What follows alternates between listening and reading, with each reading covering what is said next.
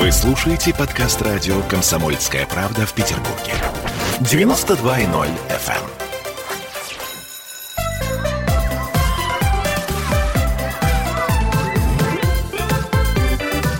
эм. Родительский вопрос. одиннадцать часов три минуты в Петербурге, и мы начинаем передачу «Родительский вопрос». Сегодня мы поговорим на такую странную тему, которая, может быть, кому-то покажется выдуманной, в особенности нашим бабушкам и прабабушкам. Да, друзья мои, да, бывает, у женщины бывает депрессия. После того, как она рожает прекрасного, здорового, чудесного малыша, и вдруг неожиданно вот так вот накатит, и не сразу поймешь, что же это произошло. Сегодня мы говорим с психоаналитиком Дмитрием Ольшанским, и начинаем наш разговор сегодня с Ольгой Пановой, которая с нами, как всегда, удаленно. А, наш любимый нутрициолог. Мы поговорим с Ольгой, наверное, начнем с еды. Почему? Потому что а, иногда, а, вот у меня, когда плохое настроение, и мне кажется, что вот-вот-вот меня накроет что-то страшное, у меня есть с собой э, запасной набор, так сказать, антидепрессантов. Все они очень вкусные. Вот. Но э, свой секрет я оставлю при себе, а Ольга поделится с нами тем, что на самом деле полезно и помогает сохранить хорошее настроение. Все здравствуйте, Олечка, здравствуйте, Дмитрий, здравствуйте. Тут э, я даже знаю, что за набор у вас, Оля. Именно поэтому я не стала рассказывать об этом. Ну, скорее всего, это брокколи. Конечно, я всегда с собой ношу в сумочке немного брокколи. Ну, я бы, честно говоря, сегодня хотела поговорить буквально о пяти продуктах, которые могут принести пользу мозгу и улучшить настроение. И брокколи как раз-таки является таким продуктом. Ого! На самом деле, конечно, мы с вами периодически брокколи упоминаем в разных-разных ситуациях, и вот в этой ситуации мы не можем его не вспомнить. Тут я да. смотрю, что у меня... У сына-то такое все время хорошее настроение. Это потому, что он брокколи любит, да? А он с рождения мудрый на самом деле, потому что это отличный источник витамина В шесть, белка, кальция, которые способствуют расслаблению и хорошему настроению. И на самом деле многим людям, страдающим депрессией, очень часто не хватает витаминов группы В. Поэтому, в принципе, как это, изучите, посмотрите, все продукты с витаминами группы В будут способствовать вашему хорошему настроению, но брокколи в обязательном порядке, да? Еще один продукт тоже интересный, но который меньше всего, наверное, мы едим и употребляем, так называемый сладкий картофель батат. Mm, он, то есть мне теперь еще в сумочку и батат класть? Да, да, да, Оль, дополнение. Батат, он сам по себе веселый, да, то есть у него цвет такой яркий, оранжевый, как солнышко, то есть на него, как на него можно, первое, просто смотреть и радоваться, а второе, если его еще и приготовить, вот, то напрямую все, что в нем содержится, связано с предотвращением депрессии и беспокойства, и он снижает еще уровень сахара в крови и, естественно, богат витамином В шесть, господи, витамином В шесть, да-да-да, естественным антиоксидантом. О, а, то есть да. еще и выглядеть будешь получше чуток. Ну. Конечно, посмотрела, съела и радостная продолжила свои дела.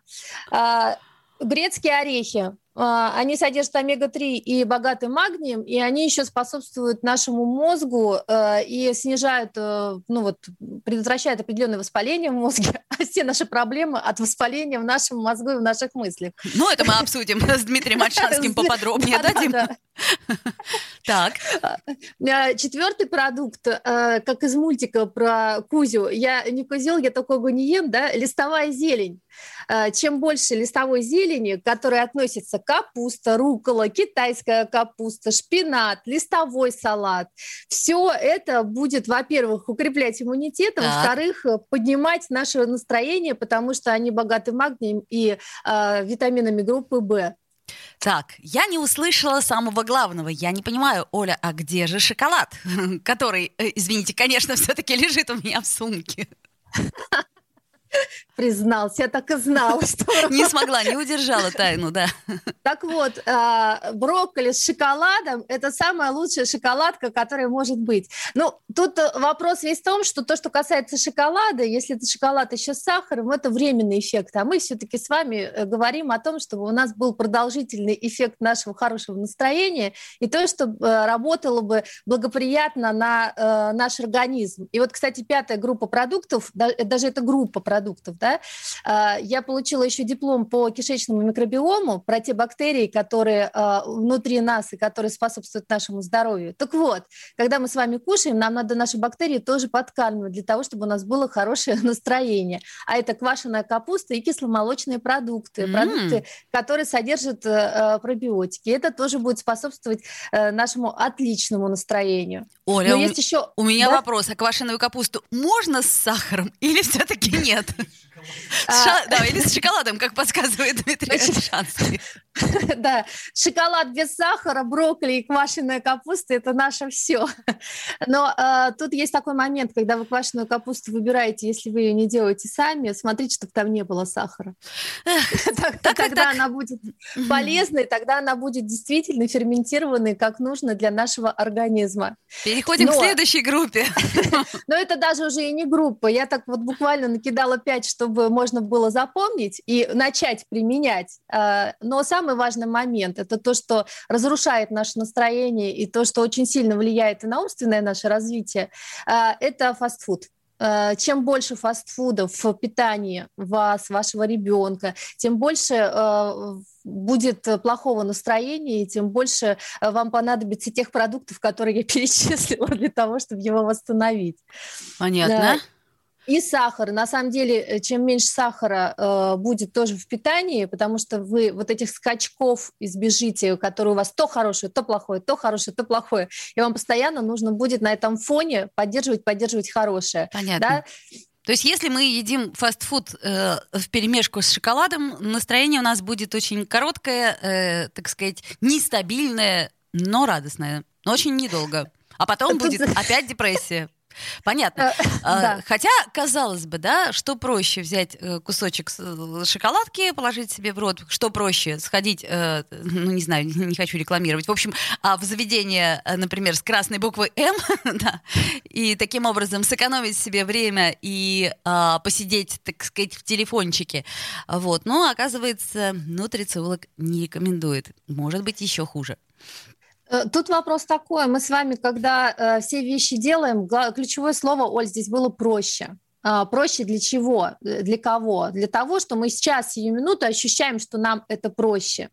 А, у нас и проблема от этого, что вот сейчас как бы проще, вот сию минуту я это чувствую, и все. А вопрос весь в том, что наш организм, он э, каждый день, он каждый день, э, у него каждый день есть потребность в определенных макро- и микронутриентах. Ему каждый день нужно восстанавливать свои силы и определенные действия э, там, совершать. Это э, система, да, и чем мы э, системе больше помогаем этой трудиться, а не разрушаем, потому что тот же самый фастфуд, чем проще, да, проще, э, купил, поел, но проще для чего? Проще разрушить организм. То есть мы должны на самом деле вещи понимать с последствиями. Очень часто мы, э, и, ну и вот эта поговорка «сахар для мозга», да, ну мы уже говорили, как бы для разрушения мозга, а фастфуд тем более. То есть он не только, на самом деле, портит наше настроение, он потом еще и начинает угнетать наши умственные способности, ну, влияя. Это же все химические процессы, которые происходят внутри нас, и все это систематически приводит к тому, что мы с вами не то что проще, нам нужно будет не просто проще, нам нужно будет проще простого, потому что мы уже будем не способны воспринимать что-то непростое и каким-то образом решать, потому что мозг уже будет угнетен теми продуктами, которые будут его разрушать. Я это нарочно э, говорю именно вот с таким посылом. Пугайте, пугайте это... нас. Зато, может быть, что-нибудь у нас в голове останется. Действительно, э, я замечаю, что когда мы идем по самому простому пути, там, предположим, ребенок хочет э, сейчас, хочет сладкое, но почему бы ему не сделать хорошо сейчас, да? А потом это входит в привычку, и ты понимаешь, что из этого замкнутого круга, а мы уже делали на эту тему передачу, как избавиться от сахарной зависимости, выйти гораздо тяжелее, чем в него войти. Войти в него элементарно. И то же самое, видимо, и со здоровьем мамы, и со здоровьем папы. На самом деле, вчера мне очень э, интересный такой вопрос задали. Э, ну, разговаривала с мамочкой с одной, она мне говорит, а как мне компенсировать ребенку сладкое? Финансово. Два с половиной года, да? А зачем ему компенсировать? Он вас не просил сладкое ему давать. Он, в принципе, э, хочет есть продукты как бы разные и познавать мир через эти продукты. А мы ему пытаемся все компенсировать. И вот тут вопрос есть в том, что мы больше себе пытаемся компенсировать то, чего нам кажется, что нам не додали. А компенсируя, мы это все на самом деле забиваем. Э, и тоже такой момент, э, ну, опять про сладкое, ну, потому что это очень сильно, на самом деле, влияет на Конечно. Наше настроение. Конечно. Я как раз-таки э, писала обзор для э, газеты «Комсомольская правда» э, по поводу меню наших э, детей в Санкт-Петербурге. И я посчитала все продукты, которые содержат, содержат сахар, и э, сколько сахара получает наш ребенок в садике. Вот в меню от, от, от года до трех лет получает практически взрослую норму. Да. А это все влияет, и потом дальше мы удивляемся. А что ж такое, что же с настроением, почему такие перепады, да? Ну, например, да, собственно говоря, иногда мелочь какая-то э, берет и разрушает нас, а мы этого даже и не знаем и не догадываемся. Ну, начать с еды это не так-то сложно. По крайней мере, хуже точно не будет. Ольга Панова была с нами на связи, и э, я надеюсь, что некоторые советы, которые она дает, они, во-первых, легко применимы в жизни, и поэтому м- почему бы им не попробовать, по крайней мере, последовать. Оль, спасибо большое, хорошего настроения вам. Надеюсь, нам с вами депрессия не грозит. Тут я как скрещиваю под столом пальцы. Нет, нет. Хорошее настроение всегда с нами. Отлично. Сейчас сделаем небольшую паузу, послушаем рекламу, после нее вернемся в эфир, будем говорить с Дмитрием Ольшанским. Родительский вопрос.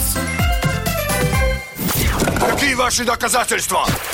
Ваши волосы будут мягкими и шелковистыми. Я убью тебя.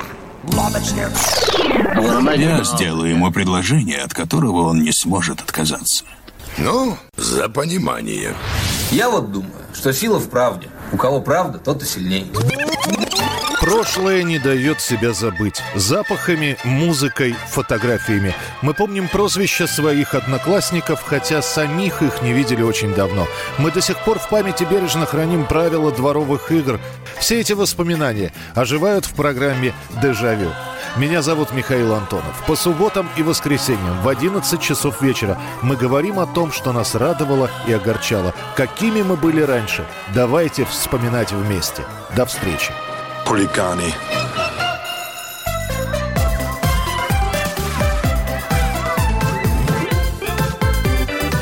Родительский вопрос.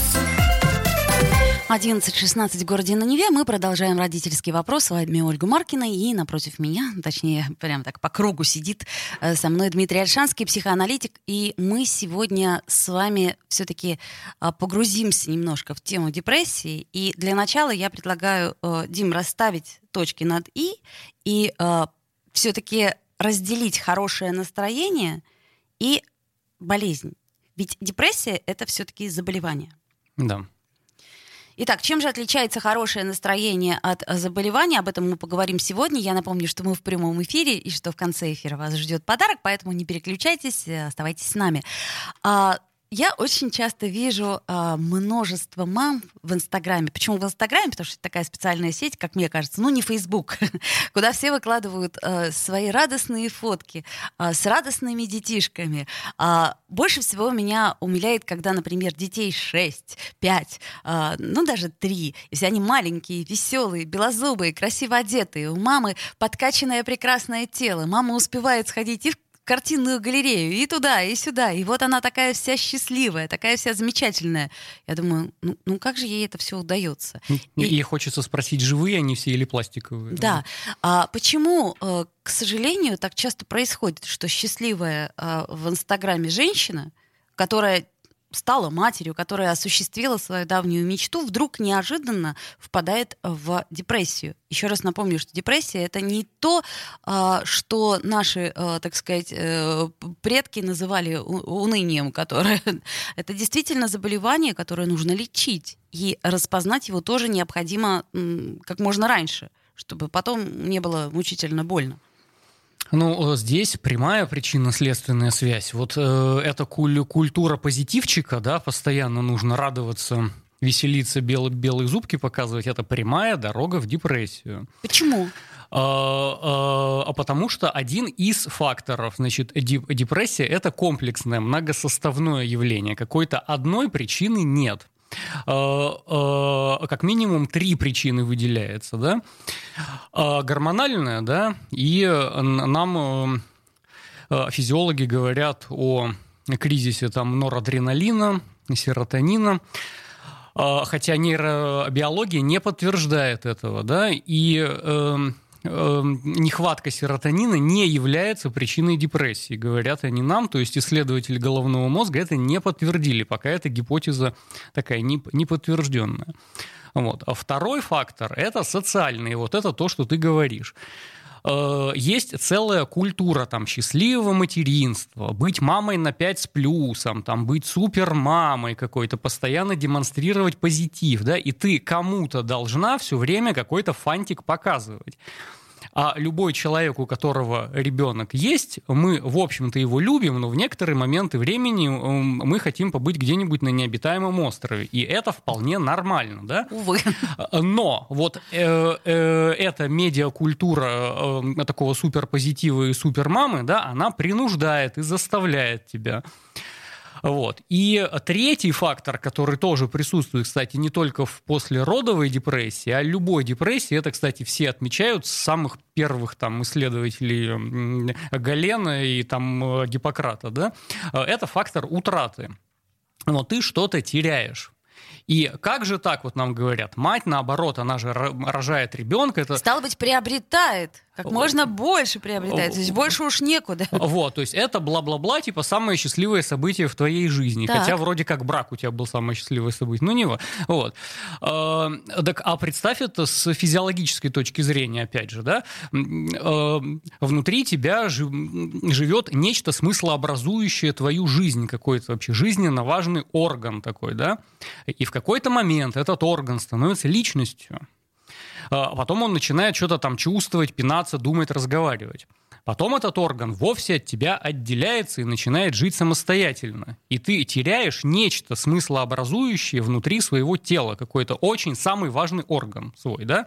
С которым ты уже свыкся и к которому ты уже привык, да? Да, за девять месяцев угу. ты к нему привык, и это твой самый важный орган в теле. А потом он отделяется, начинает ходить, разговаривать, и вообще теперь он самостоятельная личность, и ты должен уважать его мысли, чувства и так дальше, да?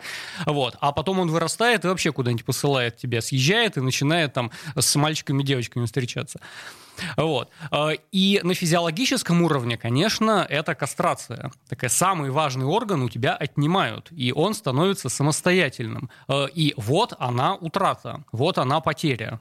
То есть то, что для тебя было самым смыслообразующим центром Вселенной, оно начинает существовать отдельно от тебя. И ты должен взаимодействовать как-то, устанавливать границы, при входе в комнату стучаться с каких-то пор, да? Вот. Потом у него есть какой-то внутренний мир, куда он тебя может и не посвящать, если не хочет. Причем с самого раннего детства уже. Если он хочет куда-нибудь залезть за коробку и там играть, чтобы его никто не видел. Вот надо позволить это делать, да? И вот эти три фактора. Значит, гормональный, социальный э, и утрата. Э, это и в материнской депрессии, и потом есть еще такая штука, которую вообще мало исследуют, отцовская депрессия. Отцы-то тоже переживают нечто подобное. Вот, об этом как-нибудь поговорим отдельно. Да, просто у нас не принято э, считать, что мужчина должен переживать, может переживать и может показывать свои переживания, об этом мы поговорим. Да, у, у нас не принято, что у мужчин вообще какие-либо чувства есть, кроме чувства юмора. Вот, мужчина, да, не может вообще ничто демонстрировать, ни радость сильную, ни уныние, а то подумают про тебя еще, что ты какой-нибудь не такой ориентации, вот, если ты слишком эмоционируешь. Вот, поэтому три вот эти фактора. Тут разные специалисты по-разному знаки препинания и приоритеты расставляют. Вот кто-то на социальный педалирует, и ты вот об этом сказала. Когда ты постоянно вокруг себя видишь навязанную тебе культуру счастливого материнства, радостного, вот это, куда бы ты ни пошла, тебе говорят, что самое счастливое. Вот. А я знаю массу женщин, которые родили ребенка, и после этого как раз гормональный сдвиг произошел. произошел, и никакого суперсчастья ты не испытываешь. То есть тебе полоскали мозги про то, что вот это самое главное твое предназначение, а ты рожаешь ребенка, и так называемый такой материнский инстинкт, хотя никаких инстинктов нет у нас, да, он не просыпается, и ты почему-то счастье не испытываешь. И ощущение, что тебя, мягко говоря, обманывали всю жизнь, да, ты ребенка родила, и это не самое великое счастье для тебя. Что с этим делать? Понятно, что приходит разочарование и приходит депрессия. И вот здесь ты меня спросила, как диагностировать. Так, а люди, которые переживают, у них сомнений нет в том, что у них депрессия. Так у них-то нет сомнений. Но вот меня в данном случае э, вот что беспокоит. Э, например, наши бабушки и прабабушки говорят так: слушай, не выдумывай. Но они не выдумывай, это собирайся... говорят по поводу всего, да, надо с- сказать. Соберись тряпка и вперед. Тоже мне э, нюни распускаешь. То есть вот каким образом, э, так сказать, близким объяснить, что с тобой что-то не так? Э, каким образом, например, супруг может обратить внимание на какие признаки? То есть это все-таки важно. И э, я знаю, что очень многие женщины сталкивались с этим, и объяснить это очень трудно. Вот я и говорю, когда женщина это переживает, как правило, у нее сомнений не возникает, и поэтому она ко мне приходит. Э, да? И это не, не какой-нибудь там ОКР, да, который, а как диагностировать, как распознать? Вот когда женщина переживает депрессию, у нее сомнений не возникает, что что-то идет не так. Вот. Потом ну, это надо сказать, что сто процентов женщин. На каком-то этапе ты просто не вывозишь все происходящее. А и, и, иногда ты и физически не вывозишь все, все происходящее, у тебя просто сил нет мыть посуду там, и стирать что-нибудь. Вот, то есть тут никаких сомнений нет, и в этом, конечно, огромный плюс, потому что тут никакой сверх-супердиагностики не надо. Женщина, которая переживает послеродовую депрессию, она отлично это видит и понимает. И э, единственная помощь, которая ей нужна со стороны там, близкого человека, мужа, мужчины, любовника, да, э, это вовремя дать телефон психотерапевта или психоаналитика. Просто за ручку иногда отвести нужно. Это к вопросу о том, что само не пройдет. Э, само не рассосется. Даже, даже если э, там, эффект улучшения наступает, но вы э, в...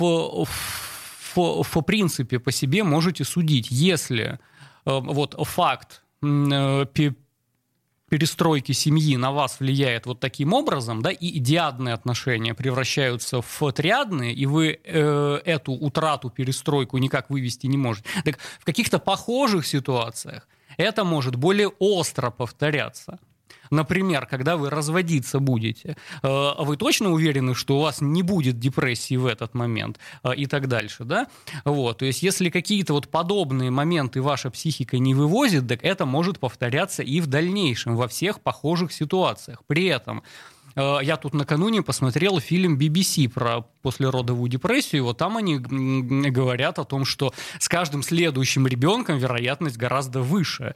Вот, если, если с первым вы так соу-соу пере, перенесли, то второй и третий на много процентов увеличивают шансы развития послеродовой депрессии. Ага, то есть это еще до планирования, ну если есть такая возможность планировать детей, то все-таки до планирования нужно иметь это в виду и э, анализировать четко, как ты реагируешь на те или иные факторы стресса. Правильно я понимаю? Да, я думаю, что и не только обязательно вокруг детей. Вообще в себе нужно я разбираться. Я об этом и говорю. Что... Есть у тебя дети, нет у тебя детей. Вообще неплохо бы знать, как у тебя башка устроена. А, да, хороший совет, очень добрый. А, друзья мои, мы э, сделаем сейчас небольшую паузу, а, послушаем новости, потом вернемся в эфир и продолжим наш разговор о материнской депрессии, о том, что это вообще такое и что с этим делать.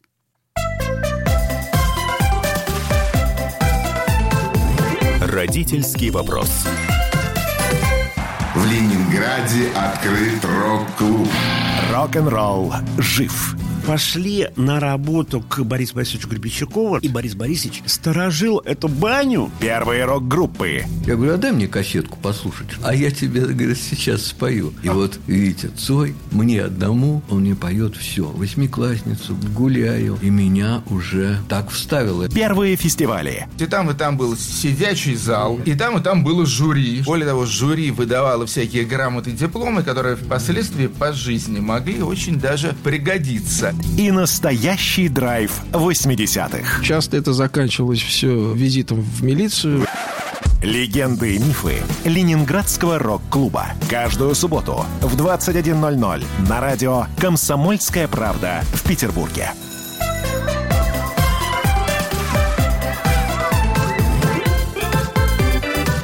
Родительский вопрос. одиннадцать тридцать три в Петербурге. Мы вновь возвращаемся в эфир. И я напомню, что у микрофона Ольга Маркина и Дмитрий Ольшанский. Напротив меня психоаналитик. И мы слегка сегодня коснулись темы э, женской депрессии, материнской депрессии, э, которая, казалось бы, на фоне полного благополучия, на фоне красивых фотографий, на фоне шикарных поездок, вдруг неожиданно раз... А женщине-то на самом деле плохо, и не просто плохо, а необходимо к доктору обращаться. Чтобы эта ситуация не... Ну, можем ли мы как-то не допустить, точнее, эту ситуацию? Или уже, как говорится, умерла так умерла? Начинать нужно заранее, да, и неплохо бы позволять себе весь спектр эмоций, которые у вас происходят, и никакие чувства не блокировать и не шеймить. Это вот самый простой, самый элементарный совет в самых домашних условиях это можно сделать. И начинать лучше прямо с собственного рождения. Вот абсолютно все, что с вами происходит, происходит, это часть вашей психики. И бл- блокировать это, запрещать себе, и уж тем более изображать какой-то позитивчик и двадцать четыре на семь улыбаться белой голливудской улыбкой, э- плавать на яхтах под пальмами, значит, и вот какой-то такой правильный, успешный образ жизни демонстрировать не стоит, да, потому что жизнь — это палитра, и вот чем больше там разных красок, тем она интереснее, разнообразнее, и это предохраняет нас от того, чтобы проваливаться в какую-то одну сторону. Вот. То есть, стало быть, мы не должны постоянно демонстрировать э, хорошее настроение. А, да, мы да. не должны постоянно демонстрировать наших красивых, э, здоровых, упитанных детей. Это не а, нужно. Так, а больше того, что-либо демонстрировать мы вообще никому не обязаны. Мы здесь не для того, чтобы вас радовать, дорогие подписчики. Ага, понятно. То есть, э, вот так вот. Э, так и обращаемся. Друзья мои, я сегодня без фильтров. Вот такое вот у меня настроение. Да, оно хреновое, но это я, так? Э, так это можно никому не предъявлять, это можно в зеркале себе сказать, что я это я, вот я такой, какой я есть, я никому ничего не обязан, да, и это, это самая простая профилактика, мы сейчас не рассматриваем там клинические случаи, об этом поговорим в следующий раз, да, но вот самая простая профилактика для того, чтобы с вами не про... про... происходили вот подобные, да, не нужно изображать из себя и казаться, а не быть. Вот самый простой такой буддийский совет. В жизни нужно быть, а не казаться. Ну, об этом мы поговорим в следующий четверг более подробно, что такое материнская депрессия. И э, также все-таки, Дима, ты пообещал, мы поговорим и об отцовской депрессии тоже, потому что как-то у нас мужчины э, не проявляют чувства, точнее, мы вроде как и не всегда позволяем им проявлять чувства. Что, что, дорогой, это мне тяжело, ты забыл, это у меня голова болит, а не у тебя. А, даже не думай об этом, улыбайся или скажи, все хорошо, дорогая, я каменная стена, а ты за мной, э, собственно говоря, чувствуешь себя как маленькая роза, которую не коснется ни один ветерок. Ну, в общем, вот эти вот иллюзии мы попробуем развеять в следующий четверг. Ну, а сейчас я предлагаю перейти к чему-нибудь очень приятному. Ну, например, подарить подарок. Мы же можем подарить подарок нашим слушателям. Знаешь, вот мне, например, в сегодняшнее зимнее утро хочется с чашкой какао свернуться где-нибудь в уголочке, закутаться во что-нибудь теплое, например, в плед, который, кстати, мы имеем возможность подарить. Представляешь себе прямо сейчас. Итак, друзья мои, внимание, у нас розыгрыш. Время свиданий. А, что я могу сказать? На носу у нас День Святого Валентина. Это хорошо. Можно же так сказать, что это хорошо? Думаю, да. А, День Святого Валентина – это всегда приятно, потому что мы можем вспомнить о тех свиданиях, которые у нас, э, ну, как сказать, были, которые у нас будут представить себе. И вот сейчас прям я предлагаю нашим э, слушателям э, звонить нам, звонить по телефону прямого эфира шестьсот пятьдесят пять пятьдесят ноль пять и рассказывать о своем лучшем свидании. Ну, во-первых, друзья мои, мы еще приглашаем вас на ценные встречи с новой «Шкода Октавиа». Это прекрасная машина в официальном дилерском центре «Сигма-сервис» на проспекте Маршала Блюхера шестьдесят девять А. Встречи с новой прекрасной «Октавией» пройдут с тринадцатого февраля по четырнадцатое марта. Вот, и сейчас мы уже готовы подарить вам яркий, мягкий, теплый плед. Что для этого нужно сделать? Вот просто сейчас позвонить нам по телефону прямого эфира шестьсот пятьдесят пять пятьдесят ноль пять и рассказать о самом лучшем свидании э, в вашей жизни. Вот, Дим, ну я думаю, что мы тоже справимся с тобой и вспомним о самом лучшем свидании в нашей жизни. Ну вот у тебя какое было самое лучшее свидание? Э, ну, так оно и продолжается до сих пор. Самое лучшее свидание в, в моей жизни по последние пять лет. Так, понятно. То есть, а как вы вообще встретились и познакомились? Э, наука объединяет людей. Э, я религиовед, и она религиовед. Так, у нас, по-моему, есть в студии звонок. Мы сейчас его с удовольствием примем. Алло, здравствуйте. Да, здравствуйте. Да, мы слушаем вас. Как вас зовут? Меня зовут Оксана. Оксана, очень приятно. Ну, расскажите, mm-hmm. какое у вас было самое интересное свидание в жизни? Ну, наверное, самое интересное свидание было это с моим мужем, когда мы еще в школе учились. А, в школе? В каком классе? Мы с ним познакомились в девятом классе, я была, он был в одиннадцатом классе. Так. У нас был танцевальный кружок, и он так меня поджидал в темном коридоре, встретил. Ну, очень ну что, пойдем? Пойдем куда? В темный коридор? Нет, пойдем проведу домой. А, пойдем проведу домой. Итак, в темном да. коридоре пойдем проведу домой, и с тех пор началась ваша любовь, или все-таки какие-то еще были интересные моменты? С тех пор началась наша любовь, да, и вот мы уже восемнадцать лет вместе, у нас Ого. есть ребенок пятилетний, да. Да, вот это, наверное, было самое романтическое свидание, если можно так сказать. Ну, как вы думаете, теплый плед согреет вас э, зимним длинным вечером? Конечно, согреет. Ну, раз согреет, тогда он достается вам. А, спасибо большое, ура! Угу, спасибо, ура! А, ну, с наступающим вас праздником, Днем Святого Валентина. Вообще, мне кажется, что это хороший повод вспомнить о том, э, какое было самое хорошее, самое интересное свидание у нас. И э, эта теплота пледа, она как раз, может быть, и напомнит нам о том, как это было.